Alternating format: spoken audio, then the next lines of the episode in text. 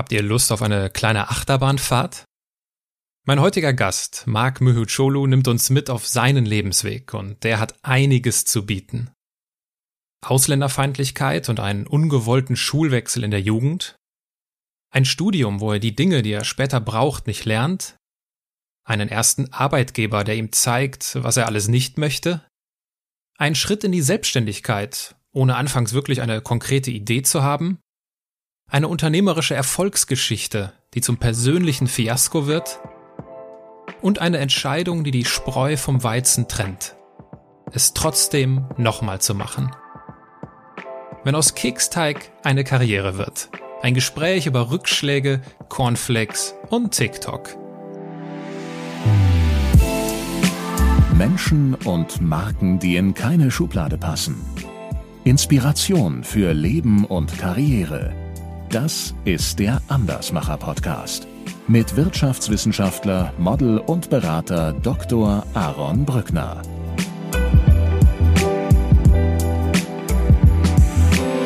Ich kam da mit so einem Kunstwerk dahin, wir sollten eine Nudelpräsentation machen und die sagte zu mir, das Ding, das sieht so kacke aus, das kannst du über einer Dönerbude aufhängen. So, und das war halt für 28 Kindern, das hat sie original gesagt. Der ganze Bums macht hier 2,6 Milliarden Euro und ich bin einer davon, der sich hier den, den Rücken krumm macht dafür, das möchte ich nicht mehr. Und deswegen auch erfolgreich beendet. Ja, dann saßen wir dann da auf äh, zwei angemieteten äh, Räumen über fünf Jahre zu 2000 Euro je Stück. Ja, mit Schulden. Wir selber mussten uns ja auch noch über Wasser halten, sind dann Kellnern gegangen.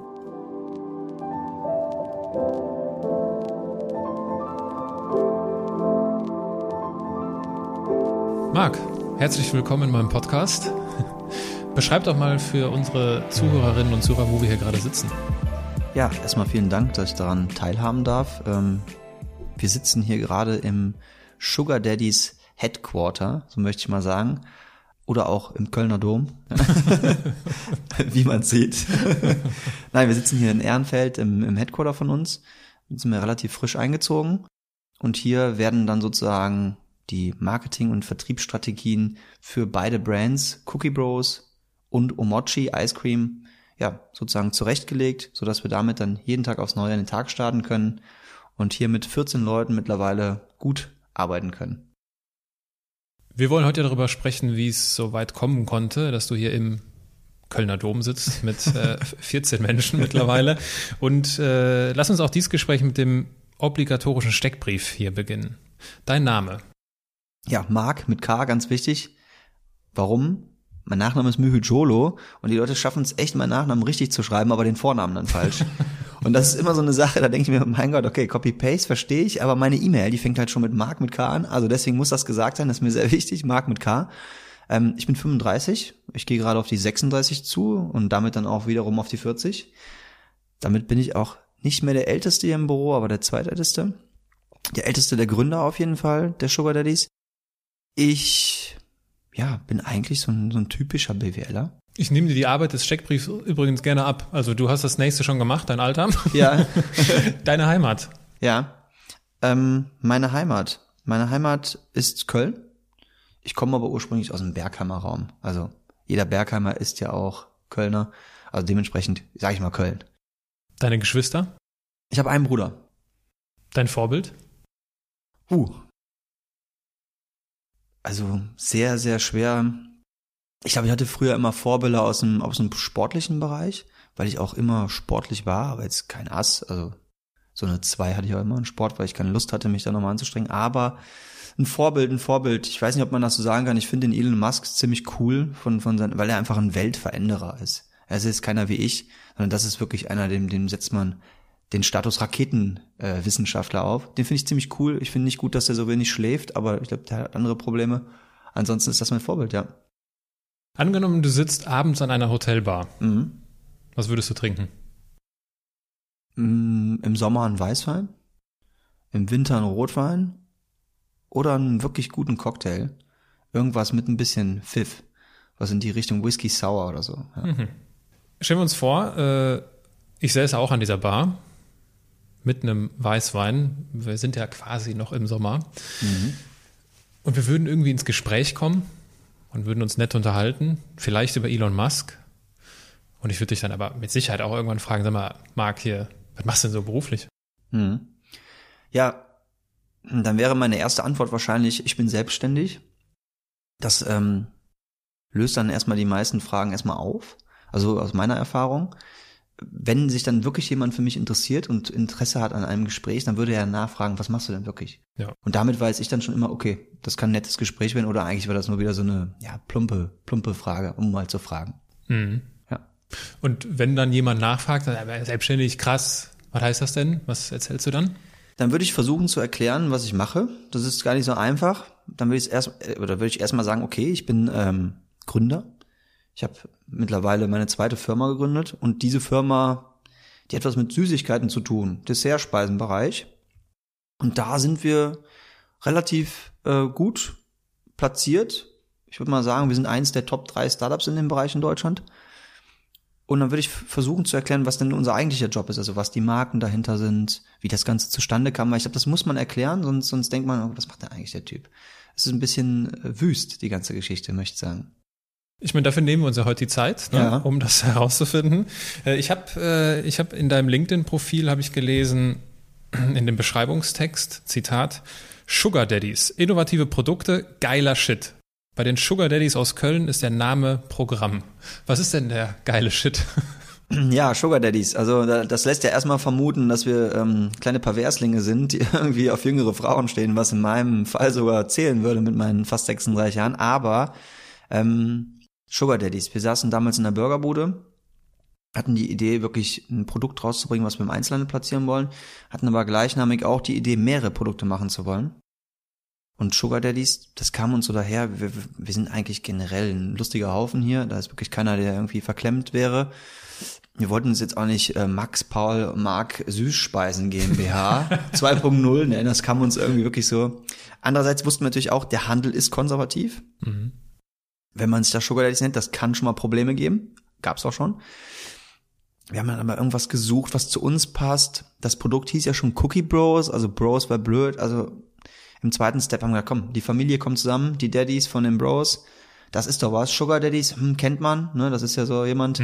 Und Zucker, damit machen wir auch. Also Sugar Daddies. Das ist der Name, der zu uns am besten passt. Und es hat sich auch mittlerweile so in der Branche einge, eingetrichtert. Die Leute sagen, da sind die Sugar Daddies. Und es ist irgendwie, hört sich das immer ganz gut an. Ja- ich finde es ein super Wortspiel. Also, aber du erzählst davon, dass es auch schon mal aufgestoßen ist in dem konservativen Lebensmitteleinzelhandel. In, Ja. Inwiefern? Hast du da eine Situation? Ja, kann ich mich noch genau dran erinnern. Wir haben damals 2019 bei der Rewe einen sehr großen Award gewonnen, den Rewe Startup Award. Damit haben wir dann die komplette Listung ähm, ja, gewonnen. Da waren auch ein paar Damen in der Jury und die haben mich dann auch wirklich nochmal kritisch zur Seite genommen äh, nach, der, nach der Fachsitzung und sagten, schau, der ist, also der Name, der geht ja gar nicht. Dann habe ich gesagt, warum? Ja, also, nee, das ist ja nur noch beleidigend. Dann habe ich gesagt, nö, finde ich überhaupt gar nicht. Wenn man es mit Humor nimmt, dann, dann, dann finde ich, das ist ein ganz normaler Name. Also, ja, und da, da habe ich schon gemerkt, das ist auf jeden Fall mit in die Bewertung eingeflossen. Wobei es da nichts zu suchen hatte, weil es ums Produkt ging. Aber ja, ist es. Die Stimmen hatten wir dann auch nicht. Aber wir haben es ja trotzdem. Gewonnen habt ihr trotzdem. Wir haben trotzdem gewonnen, genau. Spricht für euch. Wie kann man sich das jetzt vorstellen? Also für die, die jetzt äh, euch noch nie gehört haben, äh, was sind das für Produkte? Ja, also der ein oder andere, der, der dieses Jahr auf Social Media aktiv war, der hat auf jeden Fall schon mal das ein oder andere auch wirklich von uns gesehen. Wir haben äh, Mochi-Eis. Mochi ist ähm, kein Matcha, Mochi, ne? also die meisten gehen da durcheinander. Es ist eine traditionelle Süßspeise aus Japan. Ein bisschen wie hier die Neujahrsbrezel und mit einem Windbeutel zu vergleichen. Normalerweise ist da so eine Paste drin, so eine rote Bohnenpaste. Schmeckt gewöhnungsbedürftig. Und das Ganze ist dann mit einem Reisteig umzogen. Wir fanden das Produkt super, auch die Idee davon. Fanden aber, dass man es nochmal modifizieren könnte und haben uns einen, einen Zusatz überlegt, dem jeder, also jeder Europäer äh, schmecken sollte. Und das war Eis. Italienisches Eis. Und das haben wir dann anstelle der Bohnenpaste dann hineingegeben und haben dann praktisch einen Mochi-Ball, einen Eis-Mochi-Ball, der dann äh, wiederum eine Eiskugel ist, die man in der Hand halten kann. Und das fanden wir sehr interessant. Es gibt's auch schon sehr lange in asiatischen ähm, Restaurants und Co. Auch dieses Eis, allerdings auf Kokosnussbasis und wir sind die ersten mit einem italienischen Eis da dran in ganz Europa.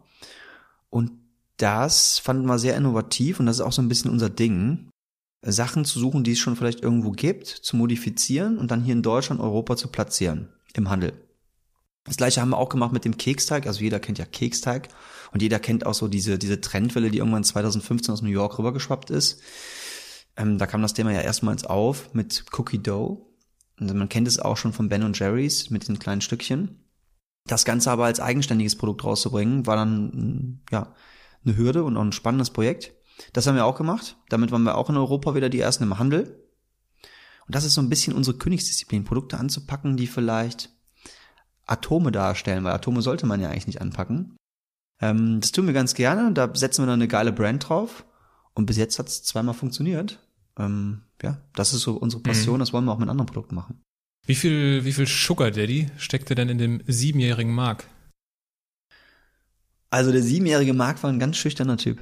Ja, ein ganz schüchterner, schmal gebauter, viel zu kleiner Typ auf jeden Fall. Ich bin jetzt immer noch nicht sonderlich breit oder groß, aber irgendwann habe ich dann noch mal so nach hinten raus so einen kleinen Schuss gemacht. Bin da mit 1,81 auf jeden Fall ein gutes Mittelmaß. Ähm, ich war im, im Fußballverein und äh, wollte eigentlich Stürmer sein, weil habe dann in der Abwehr gespielt, weil man irgendeine Position für mich gesucht hat. Ich war nie so einer, der sich so platzieren konnte selber, Personal Branding, so nach dem Motto, ne, im, im jungen Alter auch gibt's ja genug, die so Schreihälter sind, Marktschreier, die nach vorne preschen. Das war ich nie, ich war da immer sehr, sehr zurückhaltend und äh, war immer mit allem zufrieden, wollte immer bei allem einfach einen guten Mittelweg finden. Eigentlich war ich überhaupt gar kein Sugar Daddy. 0,0. Würdest du sagen, dass du das mittlerweile kannst oder auch möchtest, dieses ganz gezielte Platzieren und Positionieren?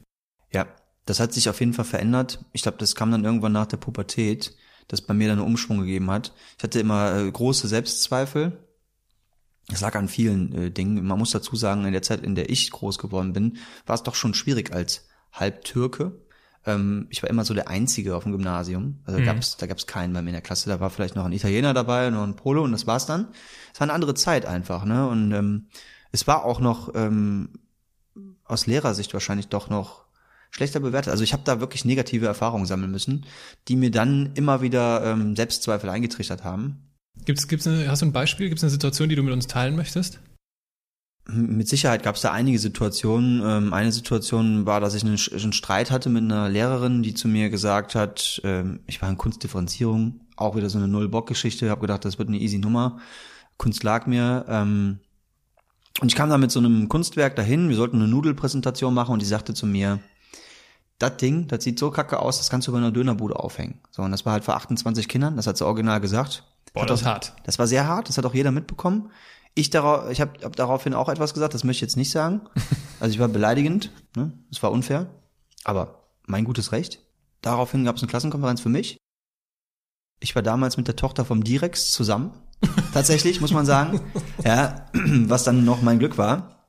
Der kam nämlich dann auf mich zu und äh, also auch im Gespräch mit meinen Eltern und sagte, ähm, Marc, es sieht nicht gut aus für dich. Es wäre besser, wenn du die äh, Schule wechselst. Und das war mitten im Jahr.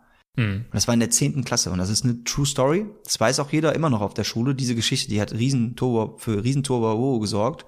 Ich bin dann mitten im Jahr dann auf eine private Schule äh, gewechselt, weil mich sonst keine genommen hätte und ich sonst sitzen geblieben wäre. Das war so ein einschneidendes Erlebnis, muss ich echt sagen. Das war mit ja, knapp 16. Und der mit der Lehrerin? Ist nichts passiert. Natürlich nicht. Damals waren es andere Zeiten. Da gab es kein Social Media, wo sich sowas hätte verbreiten können. Da gab es nichts. Das war dann Wort gegen Wort. Die Lehrerin hat es dann nie gesagt, aber also jeder hat es mitbekommen. Äh, noch heute rede ich ab und zu mit meinen alten äh, Klassenkameraden über die, diese Geschichte. Ähm, und das hat mich maßgeblich geprägt, weil ich dann aus meinem Freundeskreis rausgerissen wurde und nochmal komplett neu starten musste in einer Stadt in Neuss die jetzt auch nicht unbedingt die schönste Stadt ist für jemanden, der aus, aus Bettburg kommt. Also Bettburg ist so ein kleines Dörfchen. Da wurde ich da reingeworfen in den Hexenkessel. Und äh, da muss ich nochmal neu starten mit Kindern, die sich alle schon kannten von der fünften Klasse an. Und dann war ich nochmal eine richtige Außenseite. Und das hat mich so fertig gemacht über zwei Jahre lang, dass ich da eigentlich äh, ja stark werden musste oder ich runtergegangen. Und da habe ich auch also eine schwierige Zeit gehabt, definitiv. Wie erklärst du dir, dass du, ich meine, das ist ja diese Situation mit dem, das kannst du in der Dönerbude aufhängen, das ist ja ein Schlag ins Gesicht. Ja. ja das, das tut weh, das schmerzt. Und den, den Schulwechsel in dem Alter, das ist, glaube ich, auch nicht so einfach wegzustecken. Wie erklärst du dir, dass du, wie du ja auch sagst, dass du da nicht untergegangen bist, sondern dass dich eigentlich diese, diese Schläge ins Gesicht, in Anführungsstrichen, mhm. äh, stärker gemacht haben? Also wie erklärst du, dass das in dir gesteckt hat, dieses, okay, jetzt erst recht? Also ich kann es bis heute nicht beantworten, ganz ehrlich. Ich habe sehr, sehr viel Musik gehört in der Zeit, habe mich super viel zurückgezogen, äh, noch viel mehr als vorher. Also eigentlich noch mal introvertierter, als ich sowieso schon war in dem Alter. Ähm, ich konnte das eigentlich gar nicht kompensieren. Ich konnte auch mit niemandem drüber reden. Ich hatte keine Freundin zu dem Zeitpunkt, also das war dann auch vorbei. Ähm, meine Eltern, da wollte ich nicht mit, also wirklich nicht mit drüber reden. Das war so eine Sache, das war mir unangenehm. Mhm ich habe mich einfach zurückgezogen und für mich Zeit genommen und, und da fing das aber schon an mit so Geschichten, was möchte ich mal machen irgendwann. Da habe ich immer schon diesen Wunsch gehabt bei meinem Vater gesehen, der ist äh, Arzt gewesen bis vor einem Jahr, also auch mit, mit Praxis selbstständig. Das war immer so in meinem Kopf drin, ja, was möchte ich denn machen? Ich muss die Schule jetzt unbedingt schaffen. Möchte danach was Cooles machen. Ich wusste nie was, aber ich wusste immer, ich möchte irgendwas Eigenes machen. Und da diesen Wunschgedanken hatte ich im Kopf und ich glaube, das hat mich ein Stück weit schon angetrieben zum damaligen Zeitpunkt. Wenn du sagst, dein Vater war selbstständig als, äh, als Mediziner, äh, was ist denn das, was ist denn, was ist denn das Wichtigste, was du von deinem Vater gelernt hast? Ja, ich glaube, mein Vater ist in dem Moment, muss man sagen, auch eine Art Vorbild, jetzt nicht nur Elon Musk. Denn mein Vater kam ja auch in der Zeit nach Deutschland, wo es, glaube ich, für einen Ausländer doch noch etwas äh, schwerer war. Ich meine, der war Arzt, kam nach Deutschland, wurde aber eigentlich wie Scheiß behandelt. Also mhm. hat er es mir immer erzählt. Ähm, konnte die Sprache kaum, hat sie dann hier gelernt im Krankenhaus hat dann da auch eine Unterkunft gehabt, hat viele Schichten durchgeballert. Und ich weiß halt von meinem Vater, dass er jemand ist, der immer sehr viel gibt. Also der hat die, das ganze Geld, was er hier verdient hat, hat er in die Türkei geschickt zu seiner Familie. Seine Mutter hatte Brustkrebs, sein Vater wurde erschossen. Also der hat es auch nicht leicht, ne? Also mhm. im Vergleich zu mir, ich glaube, dagegen hatte ich wirklich ja. eine super Kindheit. Und von ihm habe ich da so ein Stück weit gelernt, dass man, man braucht nicht viel, man braucht nur seine besten Leute um sich herum. Familie, Freunde. Und dann kann man auch viel abgeben und es freut einen noch mehr. Und das habe ich heute noch drin. Äh, also ich mag es lieber zu schenken, als was geschenkt zu bekommen. Mir mhm. ist unangenehm, was geschenkt zu bekommen, aber ich mache gerne Geschenke. Das habe ich, glaube ich, von meinem Vater gelernt. Das ist ein sehr großzügiger Mensch und einer, der sich durchbeißen kann. Weil wenn dein Vater erschossen wird, deine Mutter hat Brustkrebs, du kommst alleine mit 22, 23 Stunden als ausgebildeter Arzt. Also er hat richtig durchgeballert. An der Universität in Ankara, die jetzt auch kein, äh, kein unbeschriebenes Blatt war kommst nach Deutschland, rackerst hier dich zehn Jahre lang äh, kaputt, schickst das ganze Geld mehr oder weniger aus, was du zum Leben brauchst, in die Türkei und machst dich dann noch selbstständig mit dem nächsten Step. Hat immer noch keine äh, deutsche Staatsbürgerschaft. Mhm. Na, muss man auch sagen, uneingeschränkte äh, Erlaubnis, Wohnererlaubnis oder wie das Ding heißt, aber keine Staatsbürgerschaft. Hat das ganze Jahr, äh, ganze Leben lang seine Steuern bezahlt und auch nicht zu knapp. Als Arzt hat man ja damals zumindest gut verdient. Ja, deswegen also ich glaube, das habe ich von ihm gelernt. Genügsam zu sein und auf dem Boden der Tatsachen zu bleiben und nicht abzudriften, egal wo man steht im Leben, ne? ob unten oder oben. Mhm. Ja. Du hast ja dann doch irgendwie die Schule beendet. Mhm. Und du hast ja zu dem Zeitpunkt irgendwie mit Sicherheit jemanden gehabt, der dir nahe stand. Mhm. Schulkumpel, Schulfreundin, wie auch immer. Ja. Wenn ich die damals gefragt hätte, mhm. Mensch hier, der Marc, mhm. was wird aus dem mal werden? Was hätten die mir gesagt? Nix. Also sehr wahrscheinlich hätten die, hätten die äh, gesagt, der arbeitet irgendwann mal irgendwo im Vertrieb oder was ja dann auch so war. Kurze Zeit. Ähm, ich glaube, da hat keiner damit gerechnet, dass ich jetzt mal, ohne jetzt überheblich zu klingen, da stehe, wo ich jetzt stehe, zumindestens. Da hat niemand mit gerechnet. Keiner von meinen Klassenkameraden, keiner von meinen engsten Schulfreunden oder auch so privaten Freunden und auch keiner von meinen Unikollegen später dann nochmal. Also definitiv nicht. Da gehe ich von aus, da war ich immer einer, der äh, solide Noten hatte, aber jetzt auch kein Überflieger war. Ab und zu gab es auch mal eine vier gewinnt. Ne? Äh, ich habe das alles so mitgenommen. Ich hatte aber dann auch Spaß ne, zum späteren Zeitpunkt. Ja, und vor allem hast du dann BWL studiert. Da mhm. hat man ja auch hin und wieder mal Spaß dabei. Ja. Und dann hast du dein BWL-Studium abgeschlossen und hast bei Hayes, äh, für die, die es nicht kennen, Personalvermittler, ja. äh, Personaldienstleister angefangen zu arbeiten. Und in deinem LinkedIn-Profil steht dazu, erfolgreich beendet. Mhm. Ausrufezeichen, glaube ich sogar. Ja. Äh, das scheint mir, dass da so ein bisschen Frust mitschwingt. Ja, das ist so ein, äh, auch eine ganz wilde Zeit gewesen. Also Frust ne, nicht mal so, eigentlich Genugtuung. Ähm, für die, die es nicht wissen, hey, es ist eigentlich ein anständiger Arbeitgeber. Also bei Kununu sollte man sich sowieso immer mal überlegen, was man sich da durch diesen, wie man es bewertet. Wenn man das macht bei Hayes, glaube ich, fällt es nicht so positiv aus. Es ist halt Menschenhandel. Ja, streng gesagt, es ist Menschenhandel auf neuem oder modernem Niveau. Du vermittelst Personen und du gehst für deine Provision über Leichen und bringst dann eine Familie nach Liechtenstein. Wenn es ähm, ne, gutes Gehalt gibt für den Manager, dann äh, boxst du das durch, weil für dich gibt es ja eine gute Provision. Mhm. Das nur dazu. Ähm, Hayes ist ein Headhunter Personalvermittlung. Ich war da zwei Jahre. Ich hatte super Kollegen. Also ich habe im Mediapark hier in Köln gearbeitet, in diesem Köln-Turm, den kennt man ja. Also für mich als, als Studienanfänger auch ein, ein nettes, nettes erstes Büro, nettes erstes Einkommen. Ich habe damals 40.000 Fix verdient plus Bonus. Das war halt Studienabgänger. Hey, da habe ich gesagt, super, komme ich mit klar. Ähm, was mich da immer gestört hat, war diese Hierarchie. Die Leute, die über dir waren, waren zumindest zum damaligen Zeitpunkt nur über dir, weil die eine Zeit abgesessen haben. Mhm. Da hatte keiner die richtigen Qualifikationen. Und das ist etwas, damit komme ich nicht klar. Wenn über mir jemand sitzt, eine Chefin, die aber für mich nach einem Monat keine Chefin mehr ist, sondern eigentlich nur jemand, der die, der die Leute hin und her kommandiert. Also da hat einfach diese, diese Führungspersönlichkeit, die hatte sie nicht. Sage ich auch so ganz offen. Ich bin auch mit ihr im Clinch auseinandergegangen. Ja, das war einfach, tut mir auch leid, wenn man es nicht kann, aber dann sollte man irgendwie auch mal versuchen, vielleicht eine andere Position zu finden. Sie war dafür nicht geschaffen. Ähm, sie hat mich extrem unterbuttert. Es war auch so, ich war in einem Team von fünf Frauen, ich habe damit gar kein Problem. Ich habe hier selber mal ein Marketing-Team, da sind nur fünf Frauen drin. Also da, das finde ich total klasse, da komme ich auch gut mit da. Aber sie, sie war so eine von den Leuten, ne, nochmal jetzt hier, den machen wir jetzt nochmal richtig frisch, den jungen Mann. ja, und äh, das habe ich dann zwei Jahre mit mir mitmachen lassen, habe da richtig gerackert. Da jeden Tag von acht bis acht mindestens gearbeitet für jemand Fremdes. Und dann kam aber irgendwann die Eingebung, nee, also die ist so frech. Und äh, der ganze Bums macht hier 2,6 Milliarden Euro und ich bin einer davon, der sich hier den, den Rücken krumm macht dafür. Das möchte ich nicht mehr. Ja. Und deswegen auch erfolgreich beendet. Erfolgreich beendet und dann? Ja, dann ähm, habe ich mir überlegt, das war eigentlich auch wieder so ein einschneidendes Erlebnis. Ich ähm, hatte meinen ersten Urlaub nach einem Jahr. Das war eigentlich auch alles nicht so koscher.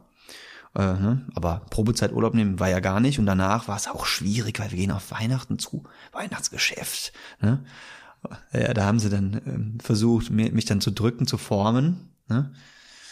Ähm, dann hieß es, äh, du bist ja im Urlaub, aber du müsstest eine Woche eher wiederkommen. Du kannst nicht ähm, die zwei Wochen machen. Ja, ich sag, wie? Ich bin auf Kreuzfahrtreise. also, wie soll das denn funktionieren? Ja, du musst dir da irgendwas einfallen lassen, das geht nicht. Ich sag, ey, bekloppt. Sagt ihr, wenn du später kommst, dann müssen wir da mal ernsthaft drüber reden. Ja. Ich bin natürlich in Urlaub gefahren, weil ich mir sowas auf gar keinen Fall äh, sagen lasse. Und im Urlaub dann selber aber habe ich mir echt Gedanken darüber gemacht, ob das meine Zukunft darstellen soll oder sowas auch in der Art. Oder ob, es, ob ich jetzt den Schritt gehen möchte und ins volle Risiko gehe mit ein bisschen angespartem und mich selbstständig machen möchte. Ich hatte natürlich überhaupt gar keine Idee. Also wirklich gar, ich hatte so, okay, ich will mich selbstständig machen, aber ich hatte so gar keine Idee. Und dann habe ich mich hingesetzt und habe mir wirklich aufgeschrieben, was sind denn meine Interessen überhaupt? Mhm. Und daraus hervorgegangen sind dann mehrere Ideen. Äh, Erzähl gerne weiter. Was, was, was ist auf, auf dem Papier gelandet? Auf dem Papier gelandet ist, dass ich eine Ultranaschkatze bin, dass ich mich für Sport interessiere, also passt irgendwie auch gar nicht zusammen, dass ich selbstständig sein möchte. Womit genau? Stationär, irgendwie ein Büro oder vielleicht irgendwie auch ein Restaurant. Ich war, so, ich war da so sehr offen. Ich wusste nur, ich will nicht für jemand anderen arbeiten. Und dann habe ich irgendwann die Idee gehabt, weil ich wirklich Cornflakes-Liebhaber bin. Also jeder, der mich kennt, früher, ich habe zum Abendessen Cornflakes gegessen, zum Frühstück Cornflakes gegessen. Es hat mich immer gestört, dass wir in Deutschland nur so schrottige Cornflakes haben. Also das sind ja immer die gleichen und die besten Cornflakes, die von früher, diese Tick, Trick und Track, diese, äh, die waren richtig geil, die gab's nicht mehr. Also das Beste haben die auch noch eliminiert. Danach kam dann nur noch My Müsli.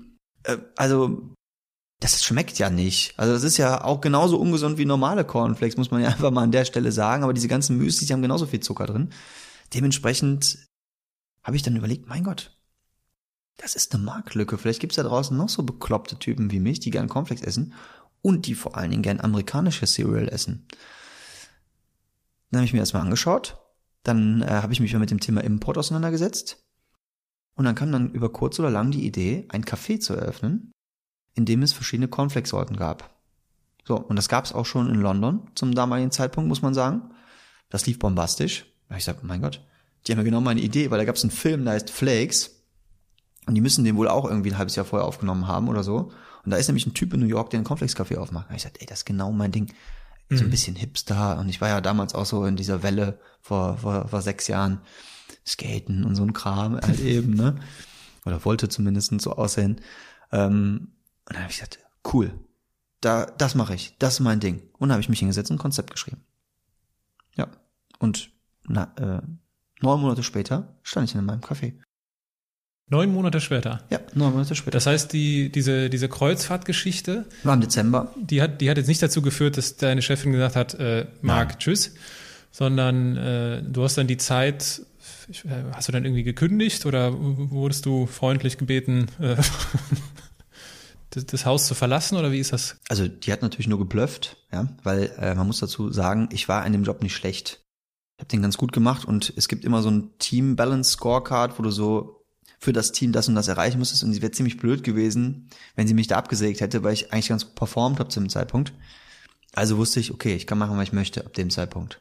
Das war aber ihr Problem, weil dann bin ich so ein bisschen frecher geworden. Dann habe ich mir so ein bisschen das genommen, was mir zusteht. Nicht mehr ganz so lange gearbeitet, ne? sondern nur noch bis sieben, was immer noch lang genug ist für deutsche Verhältnisse. Und dann ähm, gab es dann eine Szene, ähm, dann, dann war ich irgendwie eine Woche krank, wirklich, also eine Sommergrippe. Da war sie dann auch wieder so, also alles, alles wirklich auch nicht so koscher und total uncool. Und daraus habe ich auf jeden Fall gelernt für mich selber, ähm, wo sie meinte, ja, das geht aber nicht mit krank sein und dies und das. Also die haben dann einen wirklich gedrückt, ne? Und ähm, da habe ich für mich entschieden, so, weißt du was? So, jetzt bin ich auch wirklich mal krank. Ne? Also, dann war ich auch mal krank. Ne? War dann vielleicht auch nicht der, der beste Weg, bin ich ganz ehrlich, aber dann war ich krank. Ne? Mal zwei Wochen, um mich auch mal für mich selber zu, zu, zu organisieren, nochmal mir die Zeit zu nehmen. Und in der Zeit habe ich sehr, sehr wichtige Sachen abgearbeitet, auf jeden Fall, ne? zu Hause natürlich. Ich war ja auch wirklich krank eine Woche. Und ähm, habe dann so die Weichen gelegt, das Konzept dann wirklich nochmal finalisiert und so weiter und so fort. Und dann, wie gesagt, im, im, im Oktober waren wir dann eigentlich soweit und dann hatten wir die Eröffnung dann im Dezember. Also wirklich dann von dem Punkt an, wo ich das entschlossen hatte, dann, eigentlich war es ein Jahr, aber wir waren im Oktober fix, aber die Eröffnung gab es dann im Dezember. 2016? Zwei, äh, 2015. 15, 2015 sind wir also gerade. Äh, was hast du denn bei, bei, diesem, bei diesem Schritt, bei diesem durchaus radikalen Schritt in die Selbstständigkeit am meisten unterschätzt? Also ich muss sagen, alles. Also erstmal, ich hatte überhaupt keine Ahnung, wie man einen Businessplan schreibt. Geschweige denn, also der schriftliche Teil, der ging ja noch, weil Schreiben liegt mir. Aber die, der Zahlenteil, also das kriegst du ja in keinem Studium, das ist ja wieder mal angeschnitten. Hier Businessplan, so, ne, mach das mal so und so. Das ist ja Quatsch. Die wollen ja von dir, also wenn du zu KfW, zum Gründerstipendium, Gründerkredit gehst, Förderungsbank, also die wollen von dir Sachen haben, und das ist natürlich alles Glaskugelspiel, weil woher sollst du es wissen, wie viel Umsätze du im nächsten Jahr machst? Also eigentlich alles auch fake it until you make it. Aber das war eine Sache, die habe ich sehr unterschätzt.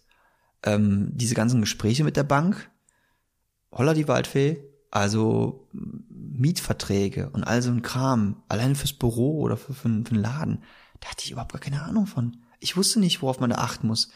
Äh, Anmeldung der Firma, was für eine, für eine Firmengesellschaft, was hat das für Vorteile? Man schneidet diese Themen immer mal an, aber die sagt keiner, so ist es. Das habe ich unterschätzt. Das war, das war ein wirklich riesiger Learning-Prozess im Gesamten heute noch. Und dann als nächstes das Thema Mitarbeiterführung. Also das war auch so, konnte ich ja nicht, habe ich ja nie gelernt. Ne? Dementsprechend waren das auf jeden Fall Themen, die ich gerade zu Anfang unterschätzt hatte und die schwer waren für mich. Wie bist du denn dann, was so das mit, was so Mitarbeiterführung angeht, vorgegangen? Also ich könnte mir jetzt spontan vorstellen, dass du sagst, okay, ich habe ehrlich gesagt keine Ahnung, aber ich mache mal das Gegenteil von dem, was meine Chefin gemacht hat. Genau das habe ich so gemacht. Also ich habe immer gesagt, ich will es auf gar keinen Fall so machen, wie sie es gemacht hat. Ich will jemand sein, der sich Zeit nimmt für die Mitarbeiter, der auch mal nach persönlichem Befinden fragt, der ähm, auch mal äh, wirklich Sachen mit dem Team zusammen macht, damit das, das Team so eine Homogenität erreicht einfach. Und auf gar keinen Fall möchte ich ein Arschlochchef sein. Und dann bin ich lieber ein bisschen zu lasch, ja, aber an der richtigen Stelle mit den, mit den richtigen Worten, anstatt dass ich wirklich jeden Morgen schlechte Laune mache. Und äh, da kannst du auch gleich gerne mal fragen, da ist keiner schlecht gelaunt da drüben. Die haben alle Bock, die sind alle motiviert, die wissen, die können mit jedem Kack zu mir kommen. Auch persönliche äh, Probleme, wenn sich jetzt jemand, Freund, Freundin trifft, die kommen zu mir, die reden mit mir darüber, weil die wissen, ich muss das ihm sagen, dann weiß er auch, warum ich jetzt vielleicht mal ein oder zwei schlechte Tage habe. Und das ist eine Sache, das war eigentlich das Beste, was mir passieren konnte. Weil wer weiß, vielleicht wäre ich sonst auch so ein kleines Arschloch geworden. Mhm. Jetzt ist es ja, nur weil man jetzt nett ist zu seinen Mitarbeitern, ja nicht unbedingt der Erfolgsgarant. Am Ende geht es ja immer um knallhartes Business. Ja. Was ist denn mit äh, Flakes Corner, so hieß es, glaube ich. Mhm. Äh, was passiert mit Flakes Corner?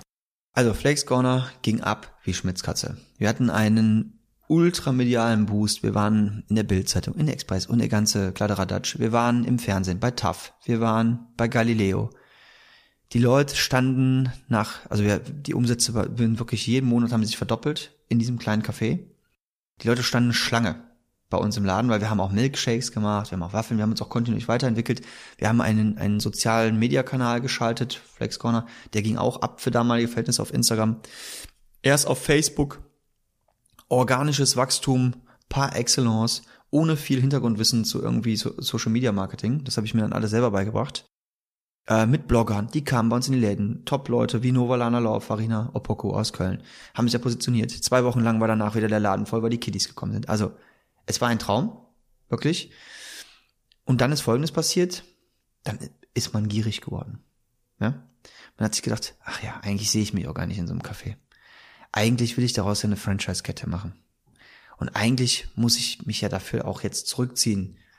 Die Leute sind natürlich gekommen wegen uns, weil wir da ziemlich cool performt haben hinter dieser Theke.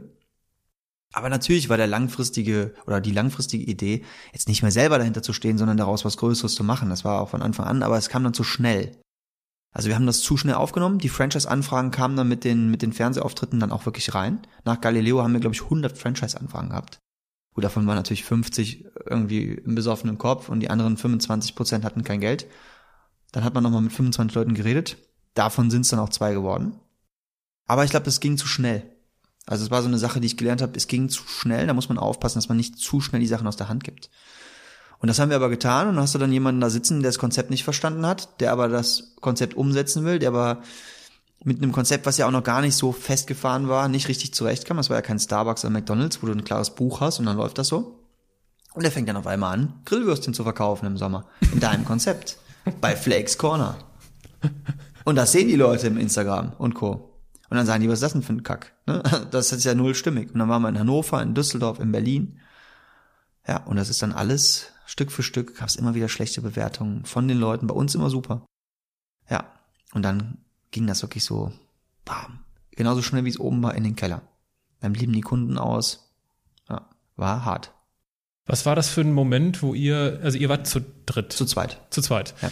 Ähm, was war das für ein Moment, wo ihr zu zweit irgendwie realisiert habt, ah, ganz ehrlich, die Nummer ist vorbei. Das haben wir ganz lange nicht realisiert. Also ganz lange haben wir uns eigentlich äh, davor verschlossen und gesagt, boah, das können wir noch da und da können wir noch mal. Also wir wollten auch nicht aufgeben. Wir haben immer gesagt, da machen wir noch mal was Neues. Komm, wir suchen nach coolen neuen Produkten. Da machen wir jetzt Zuckerwatte mit Cornflakes drin und so ein Kram. Aber wir haben es nicht gepackt, ne? Also da hat dann äh, Instagram hat sich auch verändert zu dem Zeitpunkt. Du musstest einen deutlich höheren Ad-Spend an den Tag legen, um da noch mal was zu erreichen. Organisch war da schon wieder tot wie bei Facebook 2015. Und das hat uns dann wirklich nicht in die Karten gespielt. Dadurch, dass wir auch keine Ahnung hatten von irgendwie Performance Marketing, war es echt schwer, da am Leben zu bleiben. Und Blogger hatten dann auch keinen Bock mehr zu kommen, weil der erste große Hype war ja nach dem ersten Jahr um. Ja, dann saßen wir dann da auf äh, zwei angemieteten äh, Räumen über fünf Jahre zu 2000 Euro je Stück. Ja, mit Schulden. Wir hatten ja schon Schulden aufgenommen, also es kam auch nichts mehr in die Kasse rein. Wir selber mussten uns ja auch noch über Wasser halten, sind dann Kellnern gegangen neben dem ganzen Laden. Ja, es war schon brutal. Da kann ich mich noch an eine Szene erinnern. Das war zwei, 2017, ne, zwei, Anfang 2017. Dann kam dann so ein anwaltliches Schreiben reingeflattert, dass sich da jemand aus dem Franchise-Vertrag zurückziehen wolle und so weiter, wo wir dann aufwussten, okay, da gibt's jetzt gar nichts mehr. Also jetzt ist Schicht im Schacht. Konnten wir nicht an den Anwalt bezahlen, dann saßen wir auf der Couch und äh, ja, da haben wir ein paar Tränchen verdrückt. Mhm. Da war dann eine Woche lang ich weiß nicht, ob du das kennst, wenn du so einem Hamster am Rücken krabbelst, der ist wie gelähmt. Mhm. So habe ich mich gefühlt. Ich hatte damals einen Hamster, deswegen das Beispiel. Ich war gelähmt, eine Woche lang. Also da saß ich, weiß ich noch, immer auf der Couch, habe ich mir eine Shisha angemacht. Damals habe ich Shisha geraucht, war so ein Ding. Und dann habe ich nichts anderes gemacht. Eine Woche lang. Habe ich zurückgezogen, da war ich tot. Ja. Und dann habe ich gesagt, nee. Dann mache ich nicht mit. Und ähm, dann habe ich nochmal mit meinem Kollegen gesprochen und gefragt, hör mal, was machen wir jetzt? entweder jetzt Insolvenz, ja, weil wir müssen jetzt den Stecker ziehen, ne? oder aber wir versuchen das Ding sauber zu liquidieren irgendwie, gehen jetzt parallel arbeiten und versuchen nochmal was Neues. Mhm. Weil eigentlich haben wir ja die Erfahrung und eigentlich wussten wir ja auch, wie es funktioniert. Wir haben nur an der und an der Stelle ein paar kleine Fehler gemacht. Ah, der war ja wirklich durch. Ne? Also der war noch, der war noch mehr betroffen als ich. Dem, dem hat das sehr zugesetzt. Und der war sich nicht sicher. Also der hat gesagt, ich weiß nicht, vielleicht suche ich mir jetzt lieber einen Job, ist sicherer und so weiter. Ich sag, okay, deine Entscheidung, mach dir eine Woche nochmal Gedanken, kommst auf mich zu. Dann kam er auf mich zu und hat gesagt, nee, komm, wir machen das noch einmal. Einmal versuchen wir noch. So. Er ist auch nochmal deutlich jünger als ich. Er ist jetzt äh, fünf Jahre jünger als ich. Ich bin ja jetzt schon 35. Bei mir war das ja dann vor drei Jahren. Und dann haben wir gesagt, komm, ich war ja damals in New York. Da hatte ich auch die eine Idee mitgebracht. Mit diesem Keksteig. Das lief ja, das haben wir nämlich auch schon im Flakes Corner verkauft. Haben wir selber mhm. schon so hergestellt zum damaligen Zeitpunkt mit, mit so einer KitchenAid. Und das lief super. Da haben wir immer gesagt, mein Gott, wenn wir damit schon in so einem kleinen Laden 30 Döschen als Zeitprodukt, wo so wenige Kunden hinkommen, verkaufen, was meinen Sie, wenn wir damit mal im Supermarkt wären? Komm, lass uns das nochmal versuchen. Lass uns damit mal auf äh, einzelne Leute zugehen. Und dann, ähm, hab ich, ich habe einen Kumpel, der ist jetzt auch Geschäftsführer hier, der Paul. Und seine Eltern sind sehr heftig im, im Rewe-Universum versteckt. Haben auch eigene Rewe-Märkte und so weiter. Da habe ich zu ihm gesagt, pass mal auf, Paul. Du kennst ja meine Story. Du weißt ja, wir waren schon mal oben. Jetzt gerade sieht's nicht so gut aus. Ich habe da aber noch so eine Idee. Ich sag dir aber ganz ehrlich, ich habe keine Ahnung vom Handel. Ich gebe dir ein Ticket. Das ist dein Ticket. Ich kenne mich aus dem Marketing. Ja, ich habe das jetzt gelernt. Ich weiß, wie es nicht geht. Und das Ticket, das Ganze haben zu gleichen Teilen. Dafür brauchen wir dich aber. Hat er gesagt. Du, du bist gut. Das Produkt gefällt mir, kann ich mich mit identifizieren. Ich habe die, ich habe den Schlüssel. Gehen wir mal rein. Mhm. Und das haben wir dann gemacht. Dein früherer Kollege ist heute der dritte Mann? Genau. Ah, okay. Ja. Okay. Äh, also erstmal danke, dass du das so offen teilst. Ich kann mir vorstellen, das ist äh, tiefer Schmerz gewesen, vor allem diese eine Woche. Wie, inwiefern hast du da mit dir gehadert, so nach dem Motto, oder wie präsent war da deine Chefin von Hayes? Ja, die hat immer eine, also das ist, ich hoffe, sie hört's nicht, sonst fühlt sie sich wahrscheinlich noch irgendwie äh, er, er, erhaben. Ähm, die hat schon eine große Rolle gespielt in meinem Leben. Das hat mich immer gepusht, immer, weil ich wusste, die beobachtet mich. Die hat sich das angeguckt, was ich gemacht habe danach. Und die hat auch gesehen, dass ich gescheitert bin. Das weiß ich. Das weiß ich auch noch von den Kollegen, die da geblieben sind und so weiter. Die hat immer gesagt, was ist das denn für ein, für ein Schrott, den er da macht und so weiter. Das hat mir schon äh, zugesetzt. Aber in dem Moment war einfach nur purer Überlebenswille. Ich habe gesagt, nein, wenn ich jetzt das Ding nicht rocke, dann werde ich niemals meinen Traum der Selbstständigkeit erfüllen können, dann werde ich wieder in einen normalen Job gehen müssen und das möchte ich zum Verrecken nicht, weil da werde ich mich nicht wohlfühlen. Ich möchte nicht dieses Standardleben, ich möchte alles oder nix. Und deswegen habe ich nochmal alles auf eine Karte gesetzt. Und das war mein größter Antrieb. Alles oder nix. Alles oder nix hieß dann äh, Keksteig zum Löffeln. Mhm. Und äh, ihr seid dann, wir sind jetzt sozusagen im Jahr 2019 dann, ne? Nee, wir sind äh, tatsächlich noch im Jahr 2017. Ach so. Ja, wir sind im Jahr 2017. Ach so, ja, dann erzähl gerne weiter. Also dann hast dann seid ihr, habt ihr euch zu dritt gefunden. Genau, relativ schnell auch. Genau, und habt gesagt, okay, jetzt machen wir hier Löffelteig. Ja, und wir haben aber erstmal gesagt, weil das Ding, bevor wir jetzt wieder eine neue GmbH und so weiter aufmachen, kostet ja alles. Ja. Lasst uns das erstmal über die Flexcorner abwickeln.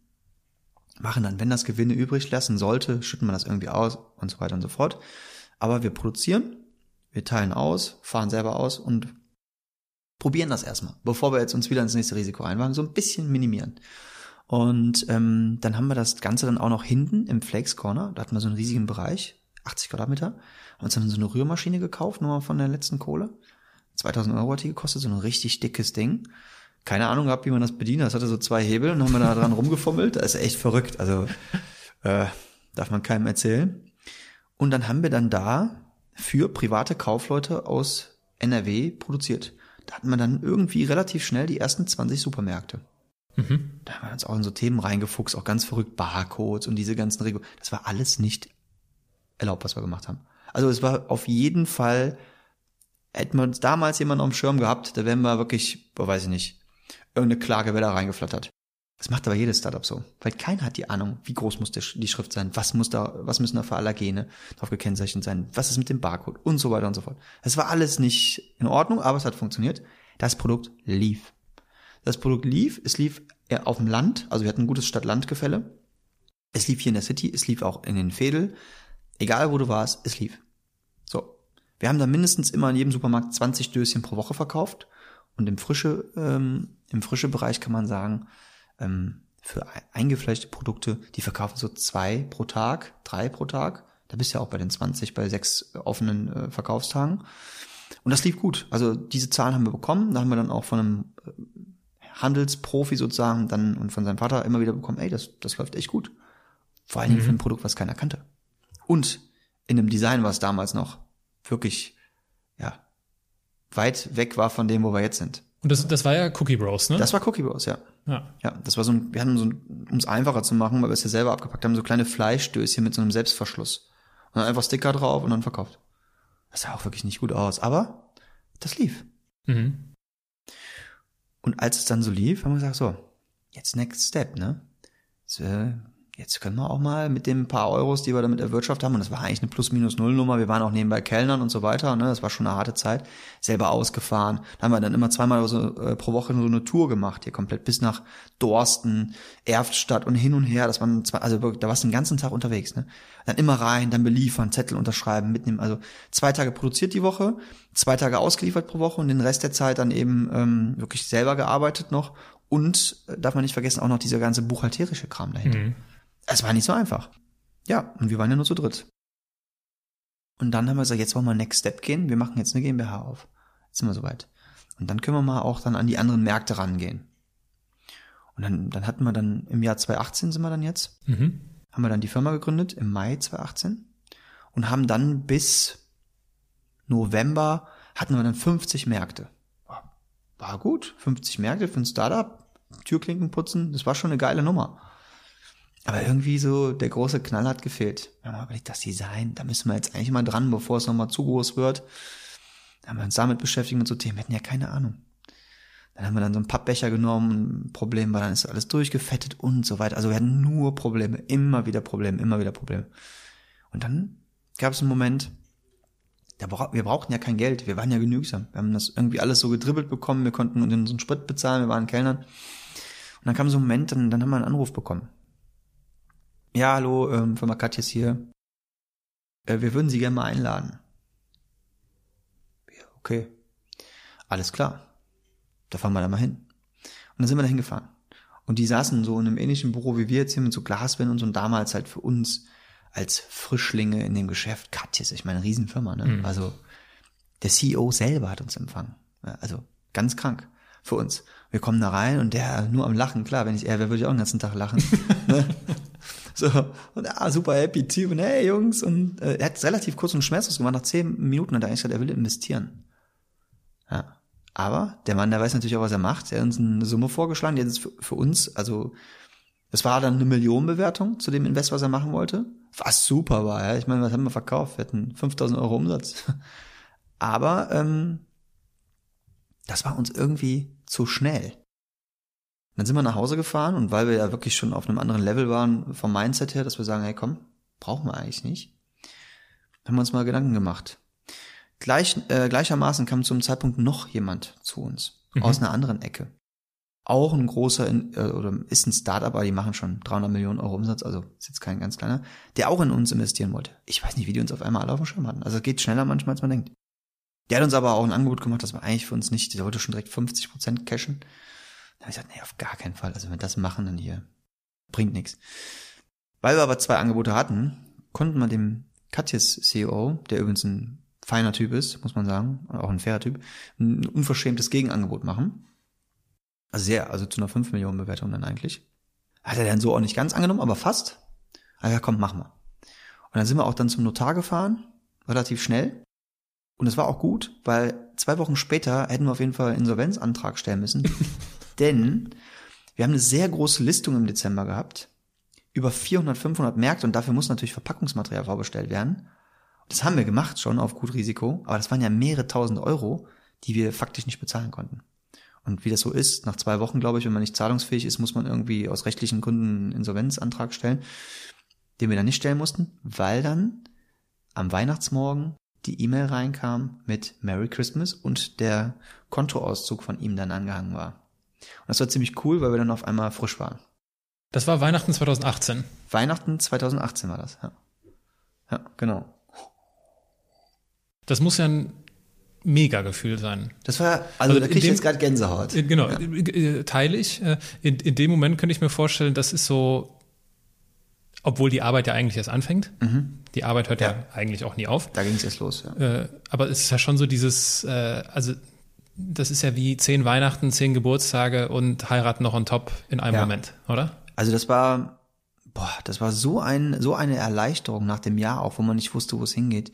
Wir haben ein Investment geholt zu einer absolut utopischen Bewertung, weil der aber an uns geglaubt hat, weil wir uns gut präsentiert haben. Wir haben eine Listung geholt, eine große Listung in der Edeka-Region mit über 500 Märkten. Wow, das war für uns so, okay, jetzt kommt das Geld rein. Wir sind jetzt über die erste Hürde drüber gekommen. Aber im nächsten Moment wusste ich auch direkt, jetzt geht's los. Das war erst der Anfang. Jetzt fängt der Stress an. Jetzt müssen wir nämlich ins Risiko wieder gehen. Jetzt brauchen wir Mitarbeiter. Mhm. Und das war ein richtig geiles Gefühl, aber auch ein ähm, bedrückendes Gefühl. Und dann in dem Moment konnte ich auch meinen Vater das erste Mal verstehen, der immer äh, zu mir gesagt hat und meine Mutter auch, selbst und ständig. Das ist dieses, also wirklich. Äh, ja, es ist halt wahr, ne? Ja, es ist halt wahr, ne? Also ja. du gehst halt nicht nach Hause als Selbstständiger und denkst dir so, ach ja, super Wochenende und jetzt gehe ich mal eine Woche in Urlaub. Nee, nee. Also das Handy ist immer am Start, der Laptop ist immer am Start und wir haben schon öfters äh, auch mal noch Termine gehabt um 10 Uhr abends und Co. und auch, auch am Wochenende. Also das ist ganz normal, glaube ich, gerade im Handel. Aber ich war unfassbar glücklich. Also happy und glücklich und wusste, ah, ich habe es noch mal ein zweites Mal auf jeden Fall in die richtige Richtung gedrückt. Weiß man, wie viel Prozent Katjas hat? Ja, ja, weiß man, zehn Prozent. Zehn Prozent, okay. Weil die Gefahr dabei ist ja auch mal so ein bisschen so dieses, ich, ich wollte nicht für Hayes oder andere Firmen arbeiten, mhm. weil ich buckel mich für jemand anderes ab. Ja. Bringt mir auch nichts, wenn ich dann einen Investor drin habe, der irgendwie, ja. was weiß ich, 70 Prozent beispielsweise genau. besitzt. Das ist ja wieder dasselbe Gefühl. Ja, und das wollte ich nicht. Und das wollten die aber auch nicht. Die sind dann, also ein super Sparringspartner. Das ist jetzt nicht unbedingt so, dass die als Stratege jetzt so viel uns jetzt geholfen hätten, weil die uns da auch an der langen Leine lassen, was aber gut ist. Die haben mhm. uns aber auch noch nie reingeredet. Ja. Also egal, was wir machen, die haben immer gesagt, macht ihr. Da war jetzt nie so, okay, wir machen jetzt eine Investition von 100.000, 200.000 Euro, ähm, ihr dürft das jetzt nicht machen. Wenn ihr das machen wollt, dann macht das. Und mhm. das war immer sehr cool. Wir sind auch der, der kommt uns auch hier besuchen. Also alle vier Monate treffen wir uns privat und der, der Mann hat ja auch genug zu tun. Ähm, der ist mit uns sehr cool. Der schickt uns auch immer E-Mails irgendwie, wenn er irgendwas sieht, was für uns interessant ist. Ich glaube, der ist auch sehr stolz auf uns, weil wir ein gut performendes äh, Unternehmen mittlerweile sind. Und wir sind da sehr gut mit, mit denen und wir können uns auch vorstellen, mit denen halt auch über die nächsten Jahre weiterzugehen. Ne? Mhm. Deswegen, also da haben wir auch keine Angst vor. Die sind da fair. So, dann kommt das Jahr 2019 und äh, ihr gebt Gas, ihr seid am Hasseln mhm. und äh, ich weiß davon, dass du ein wunderbares Marketingkonzept entwickelst mhm. im, ich glaube, November 2019 mhm. und dann sagst, äh, weißt du was, alles für die Tonne, wir machen das jetzt ganz anders. Was habt ihr gemacht? Ja, ich muss ganz kurz noch davor sagen, 2019 war so ein bisschen, wir, äh, also wir haben ja jeder unsere Bereiche, ich mache das Marketing verantwortlich und auch bis vor äh, 13 Wochen komplett alleine für beide Brands, muss man sagen, da gab es keine Mitarbeiter. Ähm, der, der Paul macht den Vertrieb und Teile des Controllings und vor allen Dingen den, den Key-Account und der Max, der macht so die Produktion, die ganze Ausrichtung. Und wir sind geschwommen, also wir waren wirklich am Schwimmen bis mhm. im Oktober. Da war eigentlich Brände löschen angesagt. Da konnte sich keiner auf seinen Bereich konzentrieren. Wir waren eigentlich nur mit unseren Geschäftsführertätigkeiten äh, am Hasseln. Dann liegt das alles so, lag das alles so ein bisschen auf der Strecke. Also haben wir uns im November 2019 gesagt, so, lass uns mal einschließen im Wochenende. Lass uns mal ähm, jeder vorher drei Wochen einen Plan ausarbeiten und das stellen wir uns dann gegenseitig vor, was wir uns fürs nächste Jahr vorstellen, weil jetzt langsam müssen wir mal anfangen, unsere Bereiche besser auszudehnen. Und wir hatten ein gutes Jahr 2019. Also wir hatten da auch schon den, das erste Mal den siebenstelligen Bereich geknackt. Was ja fürs erste Jahr im Handel, wir waren ja, das erste Jahr, mega. das war mega. Ich kenne das von True Foods und Co., die haben im ersten Jahr 40.000 Euro gemacht. Und das ist ja eine riesen Company. Oder Just Spices. Und äh, also wussten wir, okay, da geht was. Ne? Wir sind auf einem guten, äh, guten Ast. Und ja, 2019 November hatte ich mein Konzept und das war auch alles gut, so wie es jeder machen würde, jeder, jeder Online-Marketer. Und dann irgendwie, so einen Monat später saß ich dann nochmal und habe gesagt, das ist auch eigentlich alles scheiße. Eigentlich ist das ja so, so, wie das jetzt jeder macht. So, wir machen jetzt auf Instagram, machen unsere Bildchen, dann machen wir dann mal vielleicht ein bisschen Euros drauf und ja, dann machen wir ein paar Aktionen und dann hier mal mit einem Blogger und da mal. Und habe ich gesagt, ach, das wird uns niemals von der Masse abheben. Wir brauchen einen Dosenöffner. Wir brauchen einen Dosenöffner. Wir müssen einmal gesehen werden und wenn die Leute uns sehen, dann verstehen die uns auch, weil eigentlich sind wir ganz cool von den Brands her.